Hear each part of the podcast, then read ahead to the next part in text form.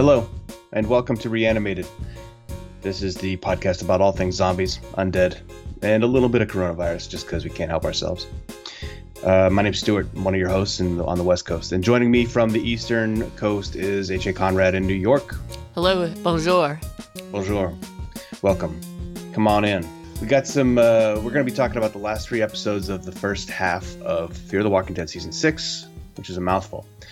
Uh, those episodes are Honey, Bury Her Next to Jasper's Leg, and Damage from the Inside. This season, for some reason, only had seven. Hmm. I think the reason is coronavirus. Uh, the, probably like, like with, with many things Yep. in life these days. And um, there is no date for when that is coming back on the air, which is a little bit it's a little worrying. crazy. Uh, but I, you know, I think it will be based on where they left it, which was in the middle of nowhere. Uh, so, but we have a little bit of news to get to first, and so, oh, AJ, why don't you kick us off with news? It is it is 2020. So coronavirus, we got the second vaccine on the way, hopefully to getting to getting um, approved uh, for distribution. That's the Moderna vaccine, uh, a little more stable and easier to to transport, given that it doesn't have to be like sub 2,000 degrees Fahrenheit. Um, but so that's that's coming out. So that's the positive news. The bad news is is that the rates are super high. We we definitely hit over three hundred thousand deaths, um, and you know we've got I think just a, a long way to go before everybody can get vaccinated. And there's questions about the amount of vaccine and, and what's what's happening with it. Um, so hopefully it will continue to get you know out there and we'll be in line. We're definitely far back in the line. I think you are too. Probably are you? Or are you like kind of I don't know. I don't know where I Um, am. I haven't checked my uh, status. Yeah. I might be. Who knows? And as expected, apparently, in, in certain places, uh, well-to-do celebs and the like are asking for to jump the line ahead of frontline healthcare workers um, to donate to charity and things like that. So I don't think that's a great thing. Not a great look, um, but it's not shocking. I'm I'm actually surprised we're even hearing about it. Um, and uh, Dr. Fauci has assured all children around the world that he has inoculated Santa Claus against COVID. Well, so it's so be. so it's Yeah. okay for him to come into your house. So that's all right. Um, but you know, we're we're they're they're kind of going towards almost a full lockdown here in New York. At least that's what it sounds like. Um, and restaurants had to stop doing the dining and all that stuff. But you know, onwards, we're we're we're just kind of taking it day by day here. How about you? Same. Yeah. yeah nothing. No day survives I know, I without know. without coronavirus, uh, uh, you know, inserting itself in there somehow. Right. Um, yeah. And also because it's 2020, a new uh, fungus has been discovered that apparently can turn like flies and sort of insects into zombies. So that's exciting. That was my only like news item that I found today. What I didn't like about this headline was it was like I saw a few different articles that deal- with this topic, and you know what? If if flies have to go, fine. But first, they came for the flies, right, HA? well, yeah, that's the worry is that it's Um, obviously not just this. yeah, and, and my other concern is: is this a new fungus that does this, or is this just something that was always there and science has just discovered? I don't know. It feels like if it was out there, they probably would have discovered it. Um, so, mean, but yeah, I guess, I guess, you know, um, uh, it just seems like it seems somewhat newer and in different places. Once again, Denmark. So, you know, I have to say, Denmark's starting to be a little hotbed of zombie news these days with the zombie minks and things like that. So, Yeah, get it together, Denmark. I'm not sure what's on. going on there, but this isn't positive. Um, so anyway, um, so yeah, I guess you it could be that it was it's been around, um, or it could be that it's been around and hasn't been doing whatever's been happening now. So um, either way, I'm not excited about it, but I put it in the notes anyway. Um, Great, very excited about that. Thank you for adding that to my day. yeah, um, and I think you found a couple a couple of tidbits. Yeah, so PBS is um, writing a kind of like a, a preview of a book by uh, oh, what's her name? A lady, last name Ma, I believe. Um, the book, i- yeah, Ling Ma. It's a book named Severance, and it was born out of the unlikely kind of like marriage in her head of watching a lot of Terrence Malick films, and then also watching The Walking Dead, and thinking, how could I combine? Huh. how could I combine Days of Heaven and Walking Dead, mm-hmm. and uh, and she came up with a book named Severance, which is a, a zombie uh, or apocalypse survival book. So I think it has. Um, well, I love Terrence Malick, Me and too. honestly, I love Walking Dead, and therefore it's it can't go wrong, right? This, this unholy union might be a good thing. Who knows? Yep. Anyway, so that's out there, and I think um, we we might take a look. We we've both read Survivor's Song. I think is the name of the book we both yep. read over the summer, and then promptly did not review on the podcast. Well, we we got too excited about getting into these things, and I think that's yeah. what happened. Yeah. Uh, but then the other thing out there, which is not exciting me to talk about it at all, mm. is um, this film called, oh, what was it called? Uh, Space Zombies from Hell. It is a uh, movie, using that term very loosely, called Breach. Uh, it also has seems to have trailers under the name Anti Life. Hmm and it stars Bruce Willis. Yeah, this was interesting. And Tom Jane. Yeah. And several other recognizable people. And I find this extremely concerning. Yeah. because me- it looks so bad. It looks pretty bad. Um, and especially the zombies look really bad. So I'm not I'm not sure about this. Um, the comments on YouTube under the trailer are pretty pretty on point. Like I heard Nick Cage turn this down. anyway, uh, yeah, if you feel like being sad about the state of uh, of zombie trailers in the world, go watch the Breach trailer on YouTube. It is not exciting. Wow. Anyway. All right, but let's talk about the, the last three episodes of, of this uh, Fear the Walking Dead season. Mm. Um, and we've got a lot going on in these episodes. I actually think that you know, there's uh, there there's there's some that are there's one that's better than others or whatever, but there's um, and maybe again this is could be a commentary on what happened given uh, the pandemic and it felt maybe like they were stretching a little bit or stretching some things in terms of storytelling. Um, but I did feel, especially with one of these episodes, that it kind of fell into the Fear of the Walking Dead trap. Not all the walkies per se, but just sort of the cir- circular um, action and um, sort of wringing of hands and back and forth about things that I just thought was like, uh, uh, was, I just found it particularly tiring. Mm-hmm. Um, but um, but let's jump into it. So we've got um, the first episode, which is would be episode five of the season, is Honey, and that is um, it's directed by uh, Michael Satrazemis, right? Mm-hmm. Um, and then so let, us let's, let's hop into it. And this is where we've got our whole reunion with Sherry. Um, we've got a couple of happy moments Dwight has with Sherry, and this was the this was the thing I was talking about um, and especially how they treated this episode, where I, you know, I had these moments in the last episode when she appeared, um, and then uh, even a little bit in this episode about whether Dwight was actually um, this was actually happening or whether Dwight was like maybe hallucinating this, um, and that's kind of how it opened up. Um, I don't know what, how you felt about it, but it it you know it was almost like too good to be true, basically.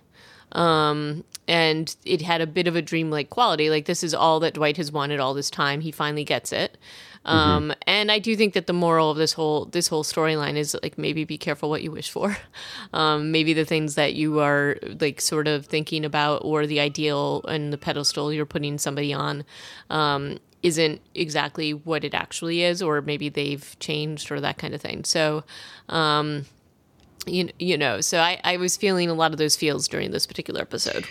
Yeah, I got the yes, and definitely be careful what you wish for. I think that's probably the good motto for this episode, and it really does feel like Dwight does not get and and Sherry don't get very long to enjoy each other's company, even like though they've actually had seconds. a week. No, by what they there's only seconds in the episode, but but they do describe it later as they've been together for a week, shacked up in their in their uh, candle lit uh, studio apartment or whatever whatever this place is with with all the draft drafts. The uh, however the the end of that initial scene where where Sherry goes into the kitchen for a fork, and then she's part of the group that comes and Right. abducts And Dwight, and, just yet the way it goes down is super unnecessary. very odd. Um, yeah, And this was the part where it's like suddenly it was silent. She was gone. And it's creepy. it's very creepy and so this was the part where i was like oh maybe he maybe she's actually not there maybe he maybe this isn't real but then uh, clearly that's not what happened she's with this group of people who uh, wear these incredibly freaky little masks which i have to say where on earth have they all found such freaky little masks going Yeah. on they're There's a kind freaky of mask store in town I mean, seriously, I don't know. If I've ever seen masks like this anywhere. Um, anyway, they they capture him, and then um, they've got him in this pool. Um, I also have to say, from a tactical point of view, the echoes and the noise coming out of their their particular hideout here seems to be not the best idea, given Walker, you know, attraction to noise. Um, but you know, they they they have him, they have Al, and there's also this moment where he hears on the walkie that you know he's late for check-in uh, with Virginia's people, and that Al was supposed to do that. Do that, so we already know that something's up there. And then this group turns out to be holding Al hostage, and they they want um, they want information from from Dwight about where Virginia is because they want to kill her. And all of this back and forth with them just seems like really weird and and not like they're gonna kill him like and then no, they're gonna kill Al. No, but they're gonna kill Al. But they're also like, there's some like even with Sherry's involvement with this seems super weird. Like, why would Yeah. she do this to him? It doesn't feel. And even I'm still bothered by this, even as we go down the road with the Sherry character. Um, and you know maybe she has changed and whatever, but why even bother to like reunite with him in this way. I don't know. It just felt it just felt very strange and and honestly a little bit contrived and like okay, we're going to create a conflict here, but this doesn't totally make sense. This this episode has a lot of this back and forth conflict creation sort of stuff, and and I was a little I was very confused at first, and I might have misunderstood it when Sherry reveals herself to be one of the masked people, and I'm like, why would you have been like, yeah, let's do this weird charade for my husband, uh, who I definitely trust and I've been with for a week um, before I unmask myself. Yeah, say, agreed. I'm one of them. It's it's just over the top and it's so unnecessary. And so they, I thought that she described them as all like Virginia community rejects or people who have fled from her, and um, which made me think. So they've all been like under her thumb. They've all been part of her community. But I think later on they talk about how they are people who were dis dislodged by her and maybe Yeah. never joined because that would make more sense because when they're so mad at Dwight and Al for working for Ginny and I'm like Ginny literally press gangs people into working for her why would you be like oh we can't trust them except that this season has tried to make us believe that somehow Ginny has this power to make people almost happily work for her Yeah. uh, even though even though she they, she did it or they they were forced to it under the threat of violence and actually she killed Morgan as far as they all know and it's like it doesn't make any sense but so I was confused like Oswald or whatever his name is Oscar the the the dark haired guy Yeah. who was really aggro against Dwight and Al at the beginning is like you you worked for her I'm like it's it kind of sounds like you did too maybe at some point so I don't get it but that that might not have been the case Well, was, one, they um, describe them as rejects, so I think some of them are sort of people that escaped from her, but some of them are, yeah um, some of them are like, I think they describe maybe they were rejected by her, but normally Virginia just kills those people, I guess. So I don't know. Right. And so, and when Rollie then unveils himself in this same scene, did you need a refresher on Yes. who Rollie was? Yes, I did. Yeah. What did they do this for? Twice now, two different characters, and it's going to keep happening as they bring in other people from the Gulch convoy I know. later on. Uh, there were there were like forty people in that last season, and Rollie wasn't even one of them. He was a bad guy. Um, But he was the guy I think they they put in a refrigerator and left him in the middle of the road. And he's like, "Yeah, man, you guys saved my life." I, don't- I don't really remember how his story ended, but I feel like that was where it ended, didn't it? Um, there was not a lot. This is like a very like it's it's like it's almost like we're supposed to think that this character had a lot more meaning than he did the way they act. And I don't remember it being I don't and I don't yeah, it wasn't. And I also don't know that like I don't know. It just felt kind of like as as I said, these weirdly contrived moments that don't make sense to me and don't land, or at least it didn't land with me. Maybe I'm I'm wrong, and I would I would love to hear from people who disagree on this because maybe I'm missing something. Um, but that just felt very strange to me. Um, and then this Oswald is also gets a line uh, just to before we end this pool scene where he's like, "We needed some insurance to ensure." Your cooperation. yeah, I know. It's like really, like, oh, really, dude. I mean, I know that they purposefully wrote it that way to maybe make him sound like an idiot, but I don't. I don't know that that was necessary. And then we've got, you know, and this is, you know, I think there's just so much of this in this episode, this weird back and forth, this conflict between these two groups. I think this and I think that. Um, and then we've got a lot of double and treble crosses. Um, that remind me a little bit of a Jason Bourne film in that you, you know first you, you don't think they can double cross each other anymore and then another thing happens and Yeah. you know they yeah, there's keep a lot of that, especially after Morgan gets involved, because Morgan actually in all three of not in all three, but in two of these episodes, he's coming up Morgan shows up. Uh, like he's just he's everywhere Yeah. in this uh, he's, second he's, half of the season. he's season. definitely omnipresent man in these episodes um, but and in this case you know they they have this whole plan to to steal the the swat truck back um, and you know and al tells like a thinly veiled lie about you know whether explosives will will take care of it or not and then they Yeah. get you know like and they go through this whole thing and it's a very look i thought the scene was kind of it was a little silly because I just don't think horses. I don't know. Maybe it was slower than I was thinking, but they had this whole horseback. It was basically a train robbery scene or or like a yeah. stagecoach uh, scene. That's what it felt like to me, which I thought was actually a little bit Indiana Jones, and I thought that was actually a lot of fun. Do you remember the last time Al also described her MRAP as an invincible tank, and then Yes. the door fell off at the yeah, stadium? yeah, totally. And so that's a little bit of calling, this. I was calling her uh, mentally on that, and then she did later say, "I was lying. Yeah. Um, Dynamite might blow it up." And I'm like, "Okay, well, that was all right. Yeah, sure. They, they she couldn't let them blow it up because they really want this MRAP to stay on the show, even though it's been bad. It's been a bad thing. Yes, the but they just can't. They just can't quit it. I They can't, quit you, man."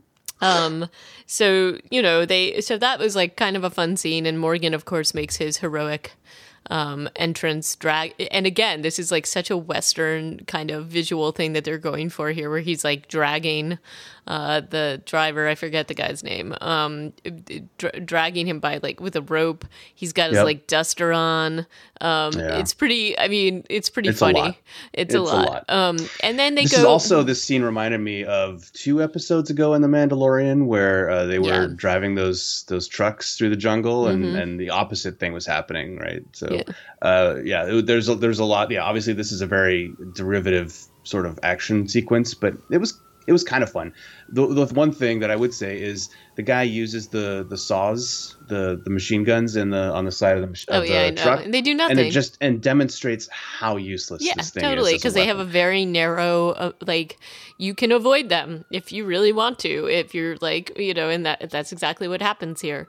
Um, and you can't even move them without turn like driving the truck and turning it. Like that's that's how you adjust fire. And that's an absurd thing for Yeah. yeah, it does okay we've already uh well, and also let, let, let's also talk about you know they're okay their their masks. They're all wearing masks, but okay, Dwight's face is so damaged by that burn that even Yeah. with the mask, you can see who it is. There's no question about who it is, and so they're all like, "Oh my god, you let your mask fall, or the guy saw your face." And it's like the guy would have known who he was from a million miles away.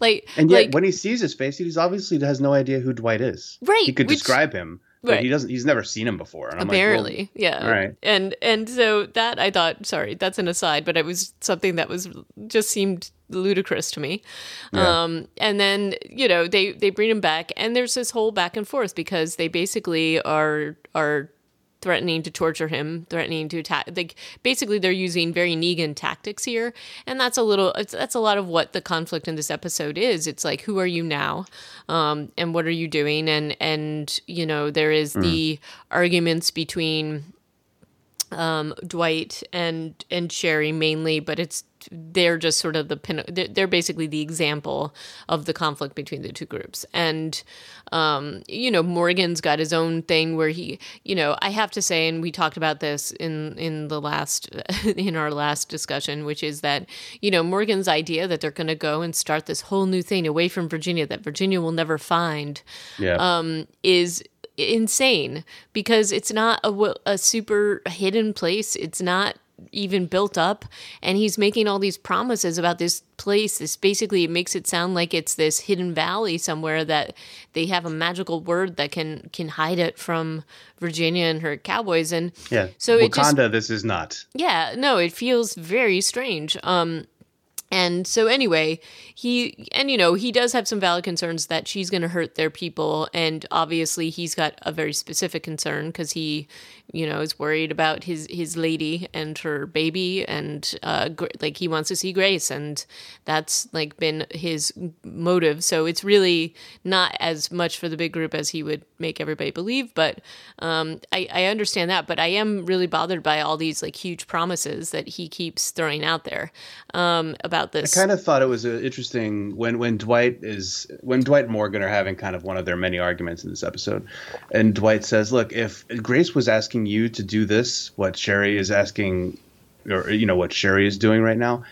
don't try and tell me you wouldn't be on top of this and doing it because." And I thought when Morgan was like, "Damn," at the end of that conversation, I thought he was seeing the truth of that. In fact, I think he was just seeing that Dwight was not going to be turned from this course of action, and that leads them to try to double cross him and Sherry. I also thought it was really interesting motivation that Sherry has no real personal stake in this fight against Virginia, nope. Other than that she equates her with Negan and she wants to take her down Right. because Negan basically, you know, Negan destroyed her husband's persona and raped her and forced her into a marriage and all these other things. Well, and it's also she said outright to, to Dwight that she did have the chance. Like she could have, Mm-hmm. in her mind, she could have ended it and killed Negan um, because he was quite vulnerable around her and did not take the chance to do that. So she views this as maybe a way to redeem herself over that, or maybe as a way to not continue things. Now, I will say that despite the shortcomings of Virginia's community and leadership style, this is no, this isn't the same. Um, generally the things that were happening in the Negan community, um, not the horrific things. I mean, super horrific things are happening, but it doesn't, you know, it's somewhat insidious because it's not quite as in your face, I think, as in it's the. a little more of a white picket fence Yeah, version of the yeah. Saviors. Yeah. I mean, it's still happening, but not in the same in your face kind of way and not with the same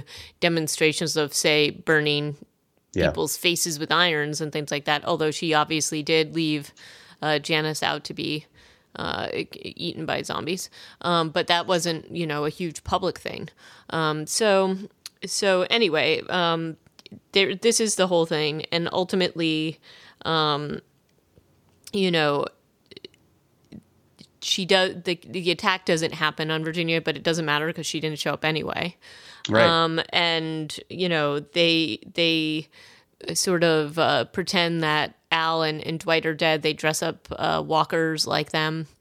I thought it was kind of interesting when when Al and Morgan are like I didn't quite understand why they were fighting so hard for Dwight not to go through with the attack. Yeah. Uh, except that Virginia wasn't there, so then they should have not done it. Agreed. Like it's not. There's no point in killing Right. six rangers. There apparently are hundreds of rangers. I don't know where they all are, but there's a lot more. And and when Al is like, "This isn't your decision to make," to Dwight, I'm like, "Well, why not? Who's Right. then? Whose is it?" I mean, I, I guess the, the counter argument to Dwight doing and Sherry going through the attack is they still have people inside the system. Yeah. But that's uh, when there's clearly like an entire rebellion out Right. here in the wilderness. I don't think the Gulch are necessarily the first, the first people who the uh, Virginia would turn on. Uh, by the end of this third episode we're looking at today, obviously she she changes she she goes for it Right. because she decides that Morgan is still this thorn in her side. Right. Uh, yeah, it's just a little odd to me that Al and Morgan fight this ambush so vehemently, but then they also are by the end of the episode, everybody's gone off to live at the lake. Right. And then, you know, Dwight's leaving his little sign for for Sherry to find them eventually. Um and they're taking some of the people from like Nora and the people from that building along with them. Uh, so you know they bring them back. I have a feeling Nora is going to be a bigger, maybe a bigger role uh, since we've now seen her. But who knows? Maybe we'll see her three seasons from now, and it'll be like, "Remember me? Like, Remember me? I'm Nora." But like, wait, what? Can we please get a recap at the beginning of the episode? Yeah. Oh my gosh. Uh, I was also a little bit thrown by Sherry's constant like back and forth between like we've got to go after Virginia. We cannot, you know, there's no no two ways about it. But Dwight, you have to be nicer. I can't let you be a bad guy anymore. And I'm like, all right, make your mind up, dude. You're you either want to murder somebody it or just- you want your husband to be a nice person. Right. And it felt very, I mean, you know, I'll be honest with you, just even in some of Dwight's uh, actions, even when we saw him uh, do the sort of quasi interrogation that he was stopped from doing, um, that it was much more of a return to who he was with Negan. So Yeah, but he didn't actually hurt the guy. he I didn't, and I don't think he was intending to, but I think that that's what you were trying to. I think Yeah. that's what they were trying to do is to draw those parallels. And so, really, you know, he is a different person with this group, and maybe he's a better person because of this group. So maybe Sherry isn't the best person for him anymore. So that's that's the other part of this. Um, uh, but you know, j- I think we're ready to jump into the next. Uh, Yeah. The next omnipresent Morgan episode. Wait, he's not in this episode. No, I'm teasing. That's that's you know He almost he, He almost, almost- admitted to it, but he wasn't. Yeah. right. So, um, this is this is definitely a a June episode. Um, and the opening, you know, little little credit thing tells you so tells you so. Um, and Well, the opening is with that lady jogging through the woods, and uh, she's like a logger for Virginia's Right. community. Turns out she may be associated with the end is the beginning people, and this is kind of a scene to let you know that Virginia is leery. She's on to these people. She knows that they're out there. yep. Uh, she doesn't really tell you much more than that, but she thinks that they are an existential existential threat to Well, her. and honestly, they seem pretty creepy. They're willing to kill themselves. Um, that was a that was a lot. Yeah. Yeah. Wow. Um, no, but I mean the opening credits when they do the art in the beginning. It's it's Oh, that uh, too, it's the June. Um, but um, you know, so so that's the that's the sort of you know we have a little bit more of the end of the is the beginning people, and we don't yet know what they're doing, what their motives are, but it doesn't seem to be good for Virginia's team. Um, and then we've got uh, a lot of June and Sarah. They're running this really, it, it seems kind of crazy to me because it's like, this doesn't even make sense. They're running basically a mobile sort of medical unit. Um, in the back of the uh, the old uh, freighter truck, eighteen wheeler. and they do This a is a this is a pretty interesting scene. They try to do an ap- uh, emergency appendectomy on this guy. Um, he dies seconds into it. Yep. and then turns in 45 seconds on Yeah, screen yeah, with no one- cuts. It's one of those convenient things that he turns so quickly. And um, this is the thing, though, uh, and this is what bothered me about the scene. Maybe you can get that June is tired because she seems very tired, and she's upset because she feels like she's being useless and can't actually save people. In fact, in this case, she'd never done an appendectomy before. So she's like going with a book. She's having Sarah hold it for her, all this kind of crazy stuff. I'll admit I had I couldn't watch even the cut like it was just stressing me out quite a bit, just imagining how unsanitary this whole thing probably was. Um, but you know, there's no way she's not used to people dying, and she gets what that means when they die. Um, and then Sarah basically takes out the dude, um, but it comes pretty close. There's like a dramatic thing where he like takes her off the the table, and um, I, you know, maybe it's just the exhaustion, but it kind of feels like she would be like they probably tie people down or something, especially if they're doing this. I mean, they give him a sedative, but he's not fully out. You know what I mean? So. I feel like they would have had something in place to avoid this scenario specifically, but they don't, Yeah, and that's yeah. the that's the the deal. Um, and um, you know, eh, she's exhausted and tired, and and feels like downtrodden. And um, after this, they're supposed to go on to they they kind of go from place to place. They get called where they needed, and uh, John shows up uh, to drive her to the next thing, and then they get called to uh, the uh, where the oil fields are because there's been a Tank a- yeah, but in the midst of this, John Dorie is looking pretty rough. He's been we know he's in a bad way anyway mentally given the the episode about him uh, that we saw um, aside from his poor tooth but he looks rough um, and he basically tells uh, June that he's dying and that he they need to get away he's got this whole plan to go back to his old cabin Where do you land on this? Is I mean, jumping right to the end. I mean, we can talk about the Tank Town action and whether or not June should have done what she done. But it, is she right or is he right? She's like, I want to save people, I want to help people, I want a hospital, and he's Um, like, I just need to survive, and I don't think I can survive. I think that because he's seen more than her, he's seen how things are going, and he was especially. I mean, look, it wasn't just what happened um, with Janice, but it was, you know, he basically can't deal with what is basically the Neganism of this town, the fakeness, um, and the kind of underlying negative and, and horrible thing. It doesn't it doesn't jibe with his set of values, and um, I think that she clearly knows that based on some of the stuff we hear from her in this episode, and she knows that he's in a she knows that he's like in a crisis mode. So I think that you know if you know this about your significant other, you know, and he even says it. He gives her a chance, and and again, not meaning to be to the end of this episode, but let's just talk about it. Um, basically, she he, she's not hearing what he's saying and and he basically tells her what he's going to do. So i don't think it's really surprising that he basically decides to abandon everybody and go off and maybe get his head straight um, because he's basically going to his cabin i think we can assume um, because that was his plan. And june is now somehow all in because they've given her a mobile hospital. I also don't really believe that this is something I think it's a not a mobile. I think it's a immobile. sorry, hospital. immobile hospital, like a, a center. Um, And my my issue with this is that she also knows exactly who Virginia is, and I don't think that there is any trust there. No matter what she did, and no matter how she saved it, the fact is, um, I don't see that Virginia is Virginia's unstable. Um, so I don't know that I would put a ton of stock in any of this stuff um, if I were if I were June. And Yeah, I was kind of hoping that they were going to kill off Virginia in this episode. They they came very close, didn't? They did, but now they have Um, cool steampunk she's- hand, dude. Oh yeah, very very steampunk uh, slang, but they still haven't developed her enough, and and so I guess they still kind of need to do that, and maybe they're going to.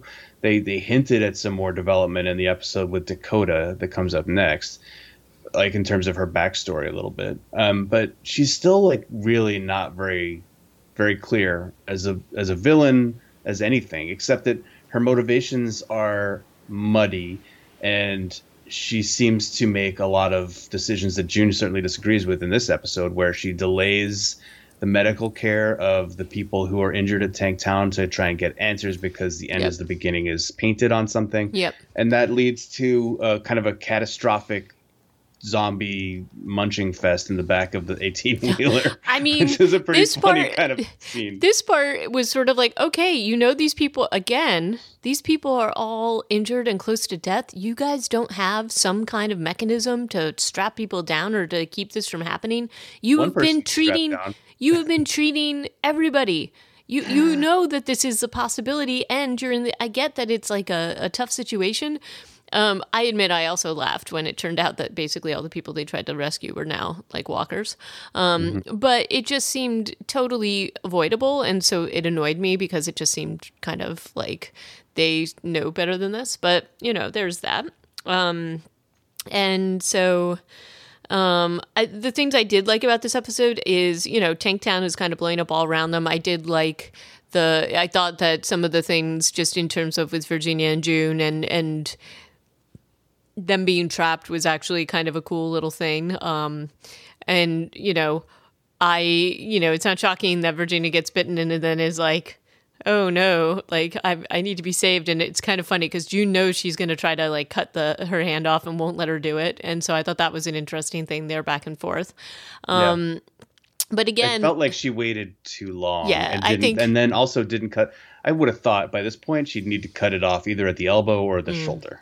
Like it seems. Yeah, like she she's cuts having it very some- close to the bite. she's got too much there's too much talking um there there's the circulation is probably not gonna be yeah like i agree with you i think she definitely waited too long um but um, but you know, they they gave a little bit of backstory that we expand upon in the ex- next episode, where Virginia is just like Dakota's everything to her, and that's what causes June ultimately to save her um, and to get something she wants, which is the hospital.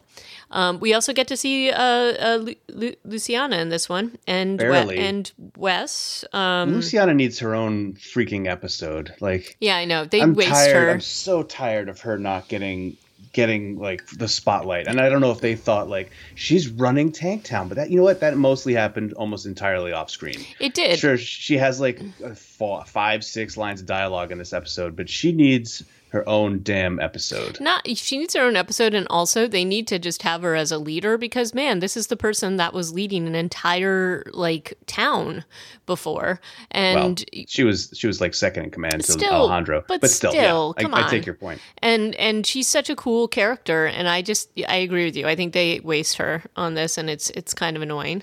Um, and we also get the return of uh, Wendell here, which is which is fun, but we see him for like five seconds.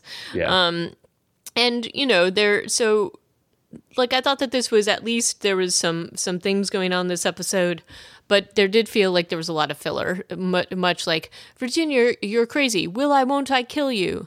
You know that kind of thing. Um and you know There's you, also a zombie with like razor blades taped to its fingers in this episode. There's there's some there's weird, some question marks here. yeah and i think we're supposed to assume that it's the end is the beginning people doing that that this whole tank town thing was orchestrated by them which is also why virginia's in a tizzy and she's assuming that um, that wes did this because he had art supplies um, and so that's the the insane thing um, When when they were mentioning Wes a few times when they were running into Tank Town, and I was like, all right, who the I give up. Who the hell is Wes? You know, he was the Rollie for me for this episode. But then I see him and I'm like, oh, that's that's right. yeah that's no Wes. he's at least he was a main part of their their little crew so that's you know sort of. Um, but in any case, that's we, we go on to this next episode, um, which is um, the last one of the season. Um, this is the damages from the inside, um, and um, so we've got um, an, another appearance by Dakota. She's in a convoy, uh, being led by Strand, or or being sort of. Uh, sort of the commander is Strand for this case, and and we don't know. I mean, I guess she's being brought to a safe house. I don't even know why, but um, we've got a lot of the Rangers here, and um, it quickly devolves into this uh, melee. So. Um, the Rangers all end up as walkers. There's clearly some some subterfuge going on here, and when he he goes to help, and when he comes back, Dakota is missing. Um, and we see the the car that she was in; it's empty. There's lots of stuff all over it, like you know. So there's a question about whether she got attacked or not. Um, and then, of course, Strand and the ranger with him um, are freaked out because obviously Virginia's gonna probably kill them if uh, Samuels is the name of the other ranger. Um, it- like if she realizes her sister is out there or being kidnapped or whatever, and because she's gonna blame the people that were in charge of it. Um, and obviously, Strand enlists the help of Alicia and Charlie to find Dakota conveniently. Obviously, No, I'm saying it's it's ridiculous. Um, yeah, Strand.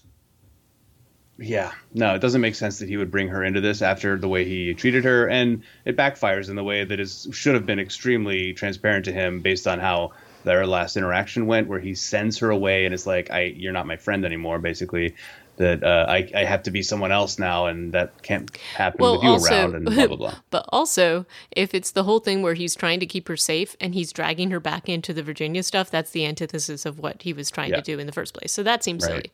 Um, and you know they go off, and suddenly Alicia is like an expert tracker and can find people in this way, which I thought you was know. like, you know, okay.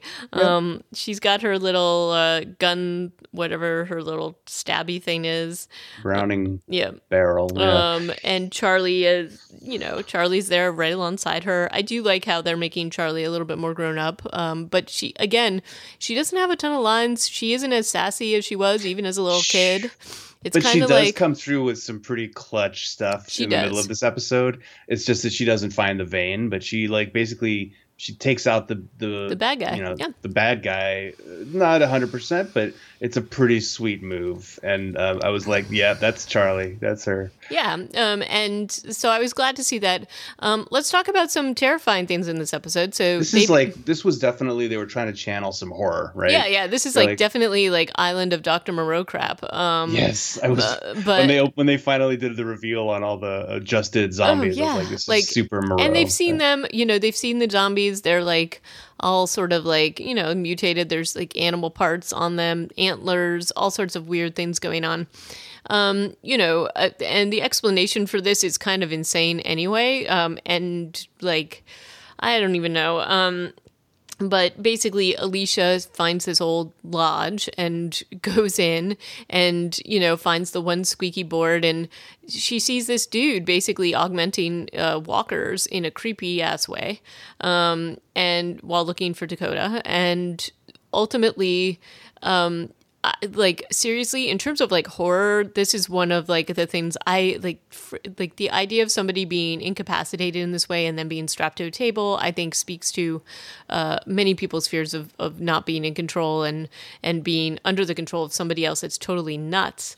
Um, and so when she when they have alicia wake up on the slab i did not think that things were going to go the way that they did like it felt like things were going to be really upsetting like she would suddenly have antlers on her head. Or, something uh, that it was, you know, it's quickly turning into this torture porn, which is an element, a horror element, a genre that I really freaking hate. Um, but in any case, no, he just, he was just, you know, putting her out to calm her because he thought she might be one of the bad people looking for Dakota. Um, and then, you know, there's this whole back and forth in this house. They can't get out. It's all blocked up. he's boarded them in, Yeah. but not before Charlie has snuck in Yeah. because Alicia left her out in the woods and was like, "Don't come in," or I forget what her instructions Yeah, were. yeah. But Charlie, of course, is like, uh, "I'm gonna go in," uh, and then she's in there, but he he doesn't know that she's in his house for the longest time, Yep. like a day and a night or something. yep. yep. There's a So long time where, where Charlie's kind of sneaking around in this very, you know, finite amount of space. Yeah. Um, So, a- as it turns out, he's just, you know, a friendly little taxidermist who had hidden out here with his wife and his daughter and just decided to augment things things to keep people away, so he said, but I think he's just doing these cuz he's weird. Yeah. Um no, he's way too into it. Too. yeah, yeah. Um and I, I don't know that I ever really bought he was not such a bad guy uh, thing. No, uh, by the I end of this either. episode, other other than his superhuman ability not to die when he's impaled by a giant like ox horn, yes. um, that Um, doesn't make any sense. It's like having a full conversation and standing up and talking to Alicia. I'm like, dude, you're not standing up. You No. have a thing through your chest. Yes, you're you're done. Uh, who knows which organs those have impaled? Um, Most of them, I think. um, but you know, th- then it, like we, I will say the camera work and making this all seem like a horror film is great. Um, the lighting is great. The angles are Mm-hmm. Oh, great. Super dark. Uh, Yeah, it's, it's- a very dark episode. It is a really dark episode. Um, and you don't fully, you never fully, I mean, look, how can you ever fully trust a dude that straps somebody to a table and like puts them out with um, sedative? Like, they're, Yeah. you're never going to fully trust him. Even if the dude had lived, I think you're always going to give be giving him a bit of side eye. but when when they decide to stay there overnight, which is a you know they're like they they explain to him that he's the Dakota's Virginia's sister. They have to go or she's gonna come after her and blah blah blah. And he seems to accept that, but he doesn't. Yeah. Alicia, I think at this point, the, it's clear what they have to do, which is stay awake all night. Like, there's no way you go to sleep in this No, house. no, And, and Alicia is even like, you go to sleep, Dakota. I'm going to keep watch. First thing, of course, that she does is not keep watch over Yep. Dakota and goes into the radio room and tries to make this deal, Dakota, for Yep. Charlie and Alicia's freedom. Not a bad deal. Kind of sucks for Dakota, who is literally just like a teen girl and not cool, Alicia. But, you know, them's the stakes. But then Alicia, after making that radio call and not changing the channel, which gets her in trouble later, she passes out on the couch. Just Yep. her and she and uh, Dakota are just asleep. Charlie is apparently like in a room pacing somewhere. Yeah. Which again is just kind of a funny Yeah. thing to me. Is like poor Charlie. Uh, she's not exactly keeping watch, but she is smarter than Alicia in Yeah. not not going to sleep. Yeah, and Charlie has a plan. You know, she she she takes it upon herself to sedate Ed, and she's like, "All right, we're getting out of here now," and and um, you know, she she doesn't hit the the vein, I guess, so that makes it um, that makes it that makes it more difficult. But um, you know at least charlie's trying to get things done and she does it a lot more clearly. She's able to be a lot more stealthy than alicia has been this entire time. Um, and in the end uh, we do you know ed is sort of much like you know it, it, he becomes the victim of his own creatures though he seems to kind of embrace it in a creepy ass oh. way yeah that um, was his that was his idea of quote unquote slowing them down yeah. was just to be like eat me everybody eat me with my antler and they all surround him in their creepy augmented way um, but you know alicia and charlie and dakota run into morgan and strand and um, yeah. this, yeah, this, is this, this is again cabin, it was amazing that people hadn't found it sooner because then everybody was finding it. Yeah, suddenly it's like on the map. Um, but um, there is, um, you know, there is that whole, once again, it's the same debate as we saw in the last episode, which is this whole uh, do we kill Virginia? Don't we kill Virginia? Do we go and start our own thing or don't we? Do we use uh, Charlie, uh, not Charlie, sorry, do we use Dakota's bait or not? And, you know, ultimately, it just puts the old team members against each other. And yep.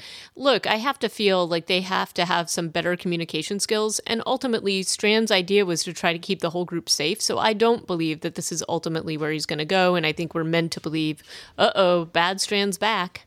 Um, I think he still has a few different uh, tricks up his sleeve because he's Strand.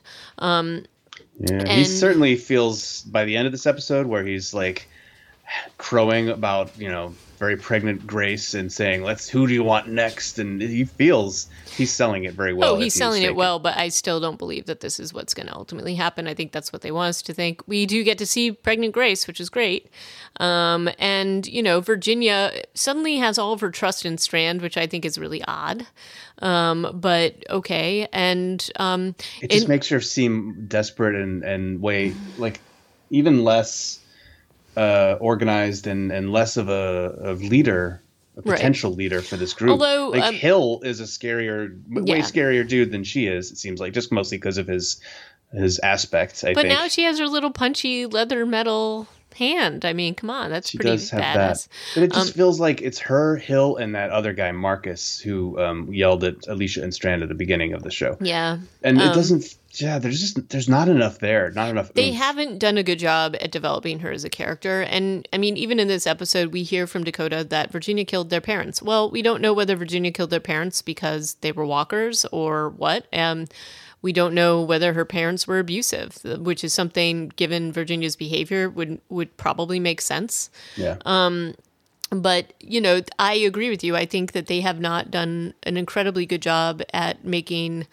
her character. It's it's just a very like it's a very superficial character. We don't understand, and maybe that's that's what they're waiting for. But I feel like even when we saw her in the last season, it was incredibly weird to like that she would be putting this much effort into trying to uh, tamp down this group of people.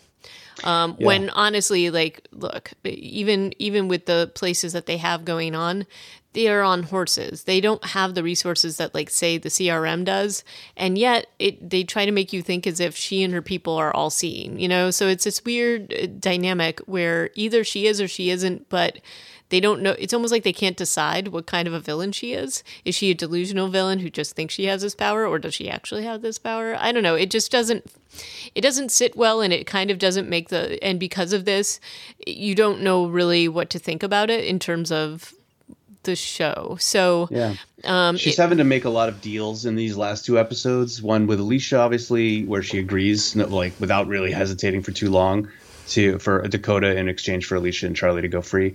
And then in the previous one, she makes the deal for the hospital, kind of on pain of death. Right. And um, does, I, I, would say the oil, the Tank Town episode definitely does develop her better than any other one we've seen because right. she talks about she's like you know mindlessly or one track mindedly going after the information on the the end is the beginning people at the expense of her, the lives of her of her community, which then she also is like, all I do is, you know, everything I do is for the community, et cetera, et cetera. You don't really believe that because we're seeing that she's just let 30 people die or so. Right.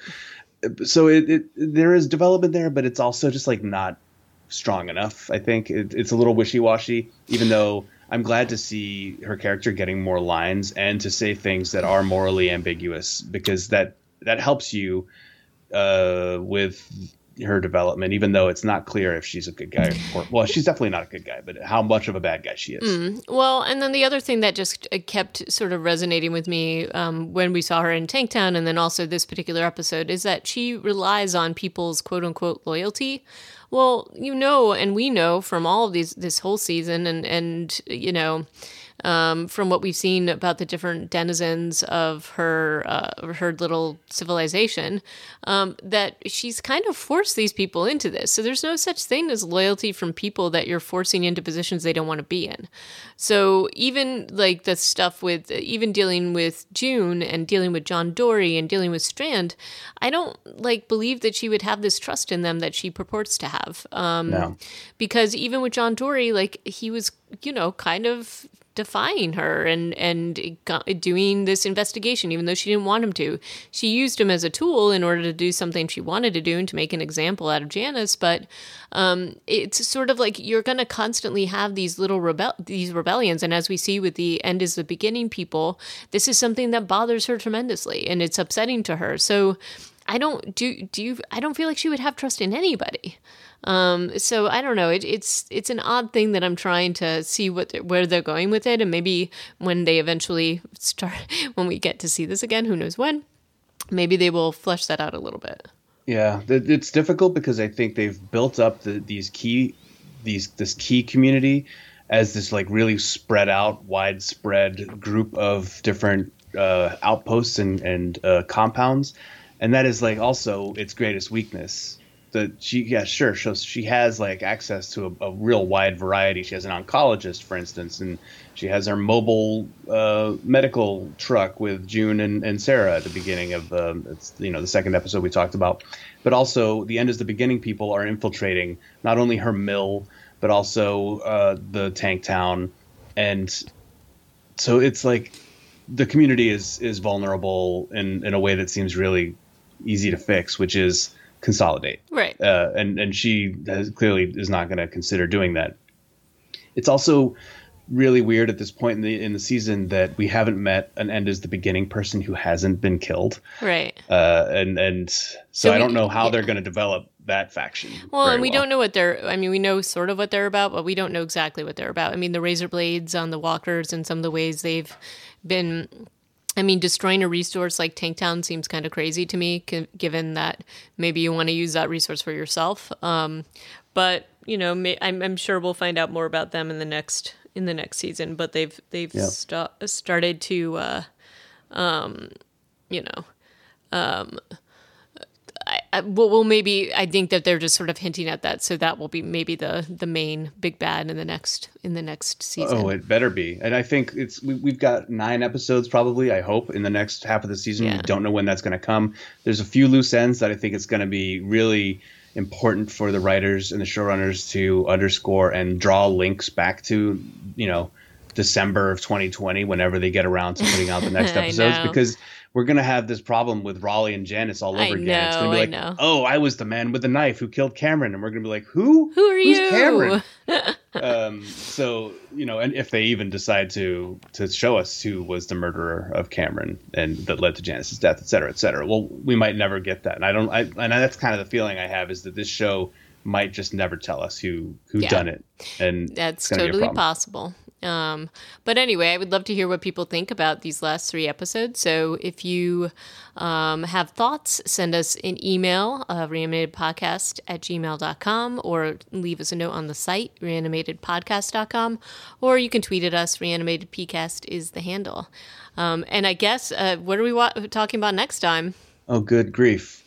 Well, we had. Uh, We can talk Oh, about there's there's Alone, I think, or is it Alive? The the one of the, the that movie that was out that we could. There's that movie. what movie? Is it Alone or Alive? The one with Donald Sutherland. Oh, yeah. Didn't we? Did we already watch that? That we watched the Korean version of it. Well, next time we're going to be doing something, and you will find out what it is when we do it. Yeah. Um, but in the meantime, thanks for listening, um, and hope everybody has like a nice holiday. Ciao. Thanks. Bye.